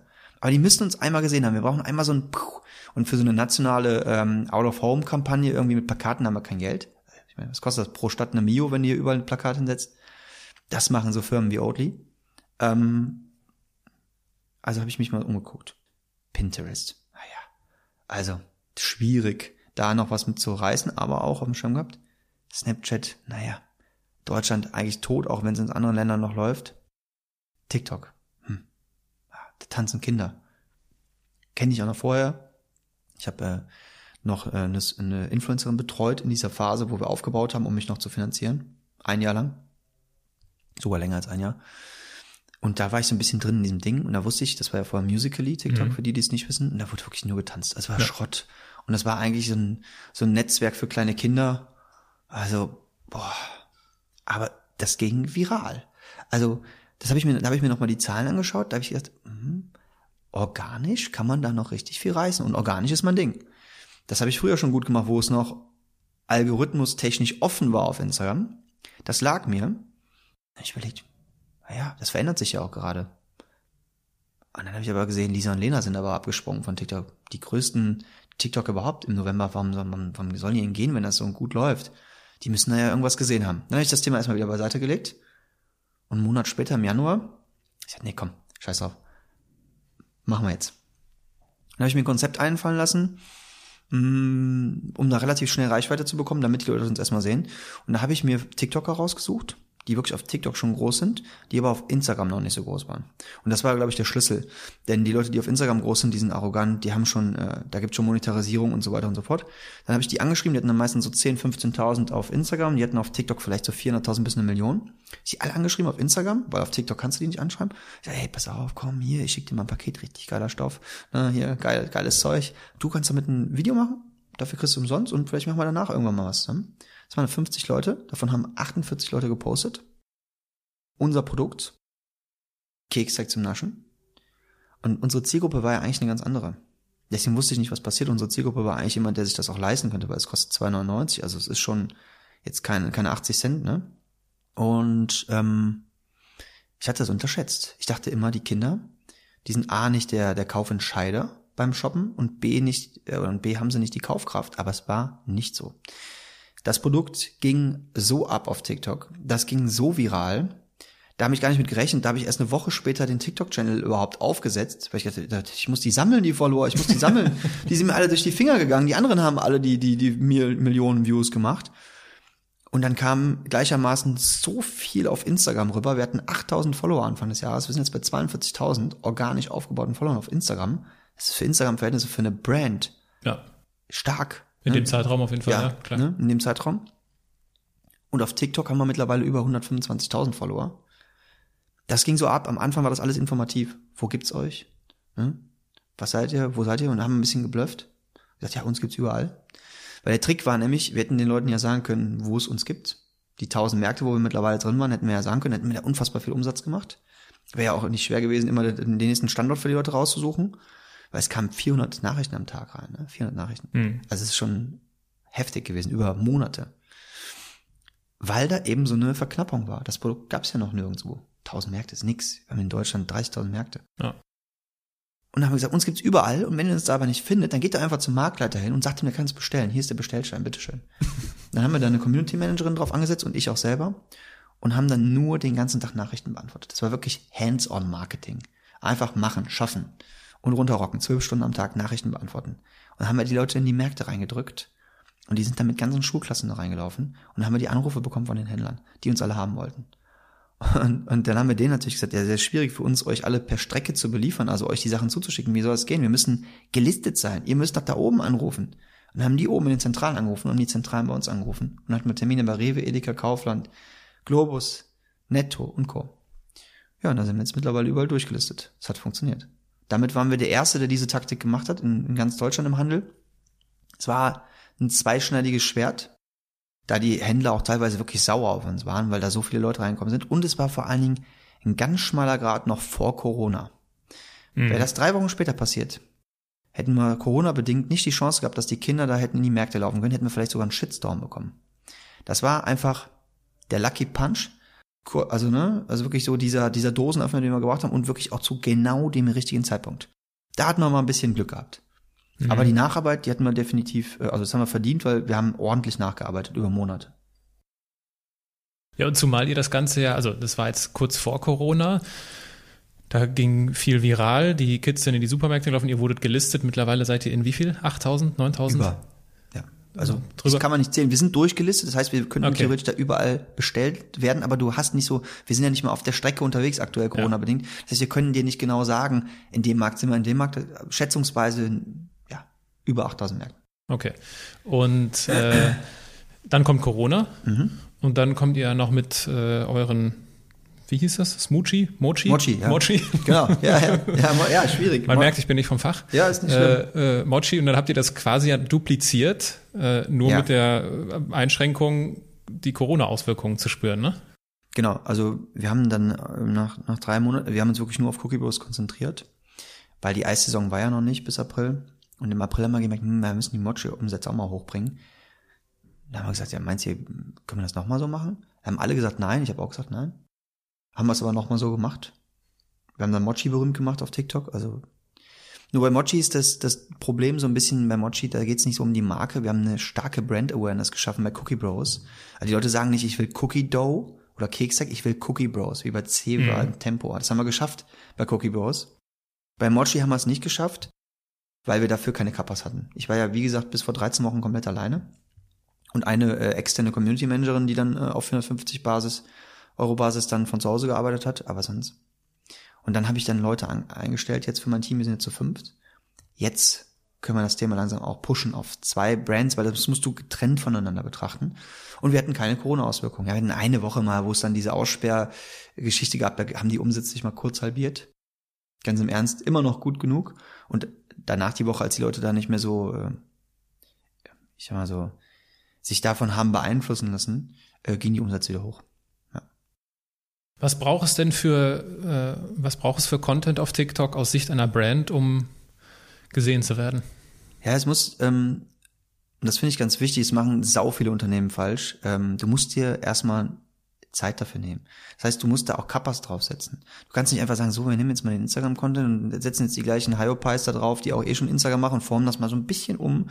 Das funktioniert nicht. Das sind zumeist, zu größten Teilen Kinder. Und die Dunkelziffer, also ab 13 darf man ja drauf, und die Dunkelziffer, wie, wie gering das Alter da wirklich auf dieser Plattform ist, also ich würde mal sagen, da sind Kinder schon ab sieben Jahren. Ja? Also würde ich mal behaupten, von dem her, wie die schreiben, ich sehe das ja, von dem her, wie die sich verhalten, ähm, wie die agieren auf uns, äh, wie die die Sachen aufnehmen, den Humor und so weiter, muss man echt extrem mit aufpassen. Das sind wirklich Kinder, Kinder. Und ähm, der Content, den man da bespielen sollte, war vor allen Dingen am Anfang, glaube ich, informativer Content. Weil die, das Interesse war ja schon da durch die, durch die Blogger. Das heißt, die Leute wollten wissen, wo gibt's das, was gibt's für Sorten, welche Märkte und wo findet man euch in den Märkten. Und das haben wir einfach gemacht. Also ganz simpel haben wir Videos gemacht, wo wir gezeigt haben, da sind wir so im Supermarkt, da stehen wir vorm Rewe, da stehen wir vom Edeka, da findet ihr uns und es ging einfach immer wieder viral. Das sind unsere Sorten. So ganz simpel. Dann noch ein bisschen Witz mit einbauen, mal so einen Keksack auf den Boden werfen, dann mal so einen durchschneiden. Also die Leute wollen nicht sehen, wie es immer gut schmeckt. Die Leute wollen so Skandale sehen, bis einer, ich habe ja auch schon mal gesagt in dem Podcast, wie einer einen Pickel ausdrückt. Das Ding mhm. hat dann 12 Millionen Views. Du musst die Leute auf dem Video festhalten, dass die Leute sich das Video nochmal anschauen. So funktioniert der Algorithmus. Dann wird das vielen anderen Leuten exponentiell hoch ausgestrahlt. Das ist einfach der Punkt. Wenn du das Game verstehst und weißt, dass du dich nicht immer im besten Licht darstellen musst, sondern einfach in dem, was am meisten gesehen wird, dann kannst du da einfach auf TikTok einreißen. Nach der informativen, informativen Phase kam natürlich dann äh, der Punkt, dass das Interesse abgeschwächt ist. Also musstest du neue Reize setzen. Jetzt gehen wir gerade mit, mit, äh, also wir haben vom Content her machen wir einfach witzige Videos. Es gibt jetzt auf TikTok gibt's Hundevideos, Kochvideos, witzige Videos. Und wir haben uns da so ein bisschen bei witzigen und so bei ähm, Zube Zubereitungsvideos einpositioniert. Das ist unser Ding. Und da haben wir dann echt immer viele Views. Teilweise sind das dann auch Millionen, teilweise sind das auch nur 10.000. Davon darf man sich bei TikTok nie abbringen lassen. Du kannst echt zehn Videos machen, die einfach nicht performen. Aber das elfte, das geht durch die Decke und du hast wieder 20.000 neue Follower. Und auf die Follower kommt es eh nicht an, weil du musst von Video zu Video denken. Weil hier auf TikTok ist es nicht so wie bei Instagram, ja, sondern du hast einfach ein Video und das geht viral und dadurch wirst du gesehen und dadurch kannst du vielleicht einen Sales-Uplift generieren. Aber die Leute gucken sich immer diese For You-Page an und das ist nicht die Seite von Leuten, denen die folgen. Da gehen die wenigsten drauf. Da hast du vielleicht so ein Grundrauschen auf deiner Plattform.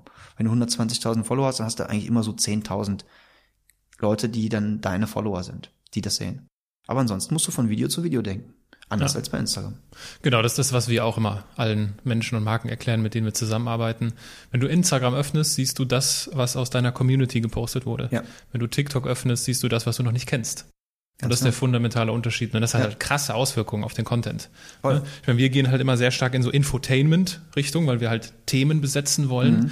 Und äh, begleiten ja den, die ein oder andere Marke gerade dabei, um da nicht, die große Gefahr ist halt, weil ihr, ihr seid cool, ihr seid hip, mhm. ihr seid auch witzig. Ihr könnt auch witzige Videos machen. Mhm. Wir haben einen Kunden, wenn wir denen jetzt sagen, macht mal witzige Videos, ich garantiere dir, die werden nicht witzig sein. Mhm. Und das ist das Schlimmste, was du machen kannst auf einer Plattform. Albern sein, ohne dass du irgendwie das Talent hast, albern zu sein. Ja, vor allen Dingen das Alter zu unterschätzen. Ja. Weil wenn du als 36-Jähriger in meinem Alter zum Beispiel denkst, ah ja, ich weiß, so ein 15-Jähriger, der findet das bestimmt witzig. Ja, genau. ja, das Ganze vergessen. Die haben heutzutage mit elf Jahren schon so lange Fingernägel. Die haben mit Sicherheit schon mit elf das erste Mal geraucht, die die wollten. Und nicht so wie früher mit 15, 16. Das hat sich alles nochmal nach hinten verschoben. Und die sind viel, viel cooler, als man denkt. Mhm. Und da muss man natürlich dann auch versuchen, zu, diese Generation Z zu verstehen. Und das fängt halt an mit Wörtern wie cringe, ja? Oder morgen wieder Schule, nee, morgen wieder Wochenende, gar keinen Bock. Und also so, so Floskeln, die muss man verstehen. Da muss man, da, da muss man am Ball bleiben. Das darf keine Klolektüre sein. Das muss dein Leben werden. Und meine Freundin hasst mich dafür, ja. Die hasst mich dafür, dass ich auf dem Sofa hänge und eine Stunde im TikTok-Tunnel bin. ja. Bei uns ist das so, also äh, mein, mein Businesspartner Jonas, der ist jetzt irgendwie bei knapp 300. 300.000. Wir sind auf unserem Kanal bei 140 äh, und äh, wir machen auf unserem Kanal ja viel, viel Infotainment und mhm. ich selbst konsumiere TikTok gar nicht. Mhm. Also ich nutze es nur und Krass. Äh, also ich diesen diesen Tunnel, ich kenne den auch mhm. und das ist, weil es gibt sicherlich viele Leute, die jetzt auch keine Ahnung von TikTok haben und sich denken, worüber reden die da eigentlich? Es gibt aber auch sicherlich viele, die uns hören und sagen, ja TikTok, ganz ehrlich, da kann man ja nicht ernst nehmen. Als ich TikTok das allererste Mal geöffnet habe, habe ich gedacht, ne, dafür bin ich zu alt. Mhm. Habe ich auch schon mal bei LinkedIn drüber geschrieben.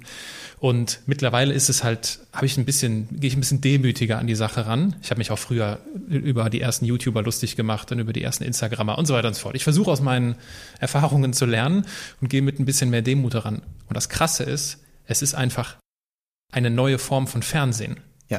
Es ist natürlich viel schneller, kurzweilig. Es ist anders, da müssen wir nicht drüber reden. Aber es ist einfach Fakt, dass die Aufmerksamkeit da ist. Es wird konsumiert mhm. und die Zielgruppe, die offiziellen Zahlen, die gehen ja von, was sagen die offiziellen Zahlen, 16 bis 24 sind so und so viel.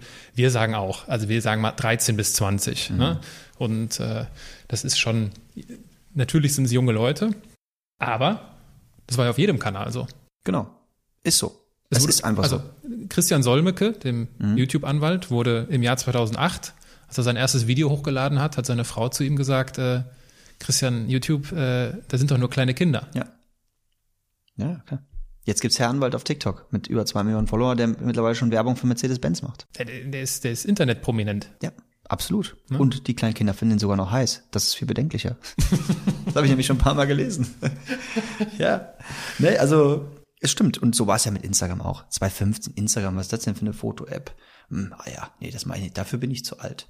Ja. Drei Jahre später ist sogar meine Mutter auf Instagram. Und äh, wir sagen, wenn wir bei Unternehmen sitzen, sagen wir mal, vor fünf Jahren, wenn man vor fünf Jahren gesagt hätte, im Jahr 2020 hat jedes Business einen Instagram-Account, dann wärst du ausgelacht worden.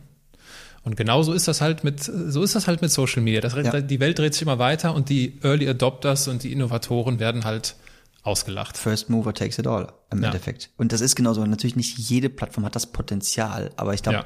wer jetzt noch nicht das Potenzial bei TikTok erkannt hat, und ich meine, wir sind ein lebendes Beispiel dafür, dass man alleine damit in der Corona-Krise seine Sales so unermesslich hoch, also erhöhen kann. Ähm, das sind halt reale Beispiele. Ja, wer das nicht versteht und jetzt noch nicht auf, auf, auf TikTok setzt oder zumindest mit, mit einer zweiten Prio draus setzt, gut, der verschließt die Augen auch vor anderen Themen und ja, der mhm. hat für mich im Marketing nichts zu suchen. Jetzt gibt es sicherlich auch viele, die sagen, vielleicht gibt es auch viele, vielleicht Entscheider, die uns zuhören oder Selbstständige sagen, ja, aber meine Zielgruppe sind ja keine Kinder. Ja, vielleicht noch nicht. Kinder werden ja auch irgendwann älter und in fünf Jahren sind die Leute, die jetzt 18 sind, 23 und wollen sich vielleicht einen Mercedes-Benz kaufen. oder eine Technikgeschichte oder irgendwas oder dies oder das. Und die kann man ja auch über TikTok auf Instagram rüberlotsen. Also auch das ist ja möglich. Der Business Manager von TikTok hat jetzt auf. Da kann man jetzt gerade noch für günstig Geld oder günstiges Ad-Spend ähm, da noch viel erreichen. Viele, viele Views. Also ich glaube, das wird sich noch alles verändern. Ich glaube, das wird sich auch noch für Gastronomie verändern, wenn ich mir das ja, chinesische Dojing angucke. Mhm. Da gibt's äh, zusätzlich dem Reiter für dich und deine Follower gibt's noch in deiner Nähe. Aha. Das ist ziemlich interessant. Krass. Ja, ja weil in deiner Nähe, ähnlich wie auch bei Tinder, ja. Ähm, du kannst Videos sehen von Leuten in deiner Nähe. Das macht's aber nicht nur, was das Dating-Potenzial äh, angeht, äh, extrem interessant, sondern auch eben für Gastronomie. Ja. Weil angenommen, ich hätte Flakes Corner noch und möchte gern den Leuten, ich bin in einer Großstadt, New York City, wo auf kleinster äh, Ebene oder kleinster Fläche viele, viele Menschen wohnen und ich möchte mich irgendwie bemerkbar machen bei diesen Leuten, dann mache ich doch geile Videos von meinem Restaurant, poste die oder von meinem Unternehmen, was vielleicht stationär irgendwo ist, Fahrradhandel, wie auch immer. Es kann für jeden interessant werden und das wird kommen. Das wird kommen, es wird eine Art Online-Shopping, 100% äh, QVC wird wahrscheinlich sowas in der Art kommen. Es wird die Verlinkungen zu direkten Online-Shops geben, dass du aus TikTok raus verkaufen kannst. Es wird alles kommen. Warum nicht? Die wollen damit auch Geld machen. Wir mhm. wollen damit Geld machen. Die müssen diese Sachen liefern. Instagram entwickelt sich auch weiter. Am Anfang waren es Fotos, dann haben sie von Snapchat die Stories geklaut, dann haben sie von YouTube IGTV geklaut, jetzt haben wir die Reels geklaut. Aber TikTok ist so userfreundlich, dass die Leute nicht abwandern werden von TikTok, solange sie den Algorithmus nicht umändern. Und das ist der Vorteil ja. zu Instagram. Solange zwischen China und Amerika diese Situation nicht noch, das ist für mich noch so, dass ja die größte Variable, die halt keiner einschätzen kann, was da passiert. Klar. Weil da geht es nicht um Datenschutz, auf die mhm. Nummer muss man sich gar nicht einlassen, da ja. geht es einfach um Macht. Um Wahlen, und, um Macht. Ganz genau. Ja. Und das ist halt jetzt gerade TikTok-Gerät da halt zwischen die Fronten. Äh, und bezüglich der Kunden, äh, was ich häufig erzähle, wenn jemand sagt, ja, das sind ja nur kleine Kinder, bla bla bla, dann erzähle ich mir gerne die Solmecke-Geschichte, mhm. hat aber nicht den Anspruch, dass TikTok das nächste YouTube wird. Was ich aber auch dann immer erzähle, ist, dass Marcel Remus hier im Podcast war und äh, er ganz genau weiß, dass seine Kunden nicht auf Instagram sind, mhm. aber die Kundenkinder. und er weiß ganz genau, dass Kundenkinder auch mit ihren Eltern hin und wieder mal reden und ihnen von Dingen erzählen, die sie begeistern. Ja. Und das ist ja auch bei euch ähnlich, ne? Dieses Thema, wer trifft da am Ende des Tages wirklich die Entscheidung? Sind das die Eltern, die ich erreichen muss, damit die mal den Keksteig zum Löffeln kaufen, oder sind das die Kiddies, die ich erreichen muss und damit die ihre Eltern nerven, damit die das kaufen? Die quengeln. Die quengeln, bis sie was bekommen und wenn es drei Euro kostet, dann kann man sich für drei Euro ein Stück weit Freiheit als Eltern erkaufen. Ja. Hört sich brutal an, aber ich kann mir das nur so vorstellen. Ja, das ist bei den Luxuswillen von Marcel Remus wahrscheinlich noch mal ein bisschen anders. Das glaube ich auch. Ach, Papa, aber der Mechanismus. Cool. Es geht um den Mechanismus genau. und der ist, äh, der ist da. Wenn ich hier aus der Regie in eigener Sache mal kurz einhaken darf.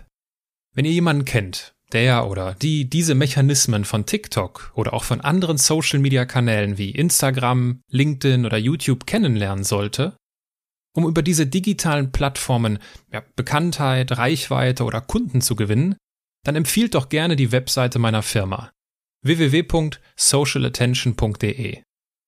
Wir machen genau das. Wir helfen Unternehmen dabei, ihre Zielgruppe ohne Werbung zu erreichen und den sogenannten Personal Brands, also alle Selbstständigen und Unternehmer da draußen, bieten wir seit kurzem unsere zwölfwöchige Social Attention School an. Hier geben wir unser strategisches und operatives Know-how aus kanalübergreifend über 700.000 Followern weiter und begleiten die Teilnehmer in virtuellen Kleingruppen dabei, zu Social Media Profis zu werden. Denn Fakt ist, der kürzeste Weg zum nächsten Kunden ist das Smartphone. Fakt ist aber auch, dass mir die nächste Frage schon die ganze Zeit auf dem Herzen lag. Es geht um den Mechanismus genau. und der ist, äh, der ist da. Jetzt könnte man, wenn, wenn ich jetzt sehr streng bin ne, mit mhm. euch und euren Produkten, mhm. bei aller Foodliebhaberei auf deiner ja. Seite, die ich großartig finde, daraus dann deine berufliche, deine berufliche Perspektive zu bauen. Wenn ich jetzt sehr streng bin, würde ich sagen. Was sind das für Produkte? Wie macht ihr die Welt zu einem besseren Ort denn? Ja. Also. Ja. Also das ist ein Thema, da beschäftigen wir uns jetzt nach und nach. Also wir haben äh, uns nie auf die Fahne geschrieben, okay, wir wollen das nachhaltigste Unternehmen werden. Ja, ich glaube, da fehlt uns auch einfach das Know-how für. Da gibt es auch andere, die können das besser. Ähm, aber am Ende des Tages muss ja gearbeitet werden. So, du brauchst einen Job und ich glaube, es gibt sehr viele Unternehmen, die noch nicht so in dem Bereich stark sind. Gut, wir verkaufen Zucker. Erster Punkt. Eigentlich schlecht, weil Industriezucker zu verkaufen, ne? nicht cool. Ähm, zumindest für die Gesundheit möchte man sagen. Aber wir sagen auch gleichermaßen immer, guck mal, unsere Produkte, ne? Das sind Produkte, die sind eigentlich nicht für jeden Tag. Wir sagen auch niemandem, du sollst das Ding jeden Tag essen. Wir sagen, es gibt immer mal den Moment, da will man sich mal was gönnen. Und der eine, der raucht gerne mal eine Zigarette, der andere trinkt gerne mhm. mal ein Glas Wein, das ist alles nicht gut. Und der andere nascht halt gerne mal. Der hat Stress, der will sich mal was reinziehen. Und dann sagen wir, dann lass doch an dem Tag fünf Grad sein und dann nimm aber unser Produkt. Und das sagen wir. Und da gehen wir auch ganz oft mit um. Wir haben schon einen Holzlöffel drin. Wir hatten vorher einen Plastiklöffel drin. Das kostet uns pro Becher ein Cent mehr. Das kannst du dir gar nicht vorstellen, wie viel Kohle das am Ende des Jahres ist. Dieser eine Cent. Ja, ähm, da reden wir wirklich über große Betriebe. Das haben wir gemacht. Also, also einfach nur aus Umweltliebe. Da geht's uns nicht mal. Die, den Kindern ist es doch total egal. Die sagen sogar im Zweifel, der Plastikbecher äh, Löffel ist viel besser. Mhm. Das haben wir aus dem Grund gemacht. Also wir versuchen, wir sind jetzt gerade dran mit hier so Sachen wie UTS und mit Fairtrade. Aber das können wir jetzt erst machen. Ne? Jetzt, wenn es so läuft, dann beschäftigt man sich mit so Themen. Was wir aber gemacht haben und wo wir die äh, Welt, glaube ich, zu einem besten Ort gemacht haben, wir haben hier mittlerweile 13 Mitarbeiter. 13 Mitarbeiter und davon sind sieben in der Corona-Krise gekommen. Also ich kenne nur Unternehmen, die haben Kurzarbeit angemeldet. Ich kenne nur Unternehmen, die haben Leute entlassen. Und die sitzen alle auf der Straße. Und wir haben in der Corona-Krise Leuten, sind das Risiko gegangen, auch bei uns war es unklar, haben Leuten eine Chance gegeben, die vielleicht gerade sogar einen Job verloren haben. Da ist einer, der arbeitet bei uns jetzt im Vertrieb, der hat in der Kaffeebude als Barista gearbeitet, der hat gar nichts mit Vertrieb am Hut. Ja, der arbeitet bei uns, der ist, hat seinen Job verloren, dem haben wir eine Chance gegeben. Also, wir sind nicht die Besten, was das angeht. Wir sind aber auch nicht die schlechtesten. Und ich glaube, mit dem Ziel, dass man sich da noch stetig verbessert, glaube, sind wir, lassen wir mal fünf Grad sein. Fünf Grad sein machen wir auch so langsam, aber sicher, weil wir zum Abschluss unseres äh, doch recht kurzweiligen Gesprächs kommen über äh, Süßigkeiten und TikTok und Co. Ganz zum Schluss gibt's immer die Rubrik der Halbsätze. Mhm. Ich beginne einen Satz, du beendest ihn spontan, ob kurz oder lang, dir überlassen. Okay. Ganz in meinem Element bin ich, wenn? wenn ich eigentlich das machen kann, was, was ich machen möchte. Und wenn mir keiner sagt, aber mach doch noch mal so und mach doch noch mal so. Und das ist ein gutes Beispiel, als wir uns noch nicht so auf unsere äh, Bereiche hier fokussiert hatten im Unternehmen, da wollte jeder immer überall so ein bisschen mitreden. Das hat für mich nicht funktioniert. Nicht, weil ich mir nichts sagen lasse, also wir machen Meetings zusammen und so weiter. Aber ich muss mich ausleben können, um einfach gut in dem zu sein, was ich auch kann. Das ist dann mein Element. Wenn, wenn ich einfach mal machen darf. Ich bin ein Andersmacher, weil? Weil ich anders mache. Also ich bin ein Andersmacher, weil, weil ich anders mache, weil, weil erstmal bin ich, ich war schon ganz unten, bin jetzt nicht ganz oben, aber ich bin auf jeden Fall wieder weg vom, vom Unter, vom Abgrund. Ich bin jetzt in einem sicheren Bereich angekommen. Ich äh, bin ein Andersmacher, weil alle meine Schulkameraden und äh, wahrscheinlich auch Studienkollegen gesagt hätten, dass ich nicht geschafft hätte und eigentlich nie so diesen typischen Weg eingeschlagen bin, jetzt hier McKinsey Co. und dann irgendwie das und das Startup gegründet hätte. Weil ich eigentlich nie das professionell gelernt habe, was ich dann jetzt letzten Endes mache, sondern immer mir selber beigebracht habe und am Ende, am Ende des Tages, ja, hier eine schöne Company aufgebaut habe, aus der Pleite heraus. Deswegen bin ich ein Andersmacher. Wenn ich beginne an mir zu zweifeln, dann? Passiert, also es passiert nicht mehr oft. Wenn es passiert, ähm, dann nehme ich mir die Zeit. Dann setze ich mich hin, dann mache ich mir wirklich Gedanken aber wie auch schon früher, warum ist das so? Warum bin ich in der Situation? Und dann stelle ich mir selber mal ein paar Mal die Frage, warum? Warum? Warum? Um dann immer tiefer reinzugehen. Warum zweifle ich an mir? Was ist da passiert? Warum ist das passiert? Dann versuche ich das Problem einfach zu lösen und bin da mittlerweile, glaube ich, doch sehr ruhig geworden und entspannt. Weil wenn du schon so wie ich wirklich ganz unten warst, dann hast du da keine Angst mehr vor in dem Sinne. Also du hast keine Angst mehr vor, wieder dahin zu kommen, weil dann schaffst du es nochmal. Wenn ich jemandem den Andersmacher Award verleihen müsste, mhm. dann?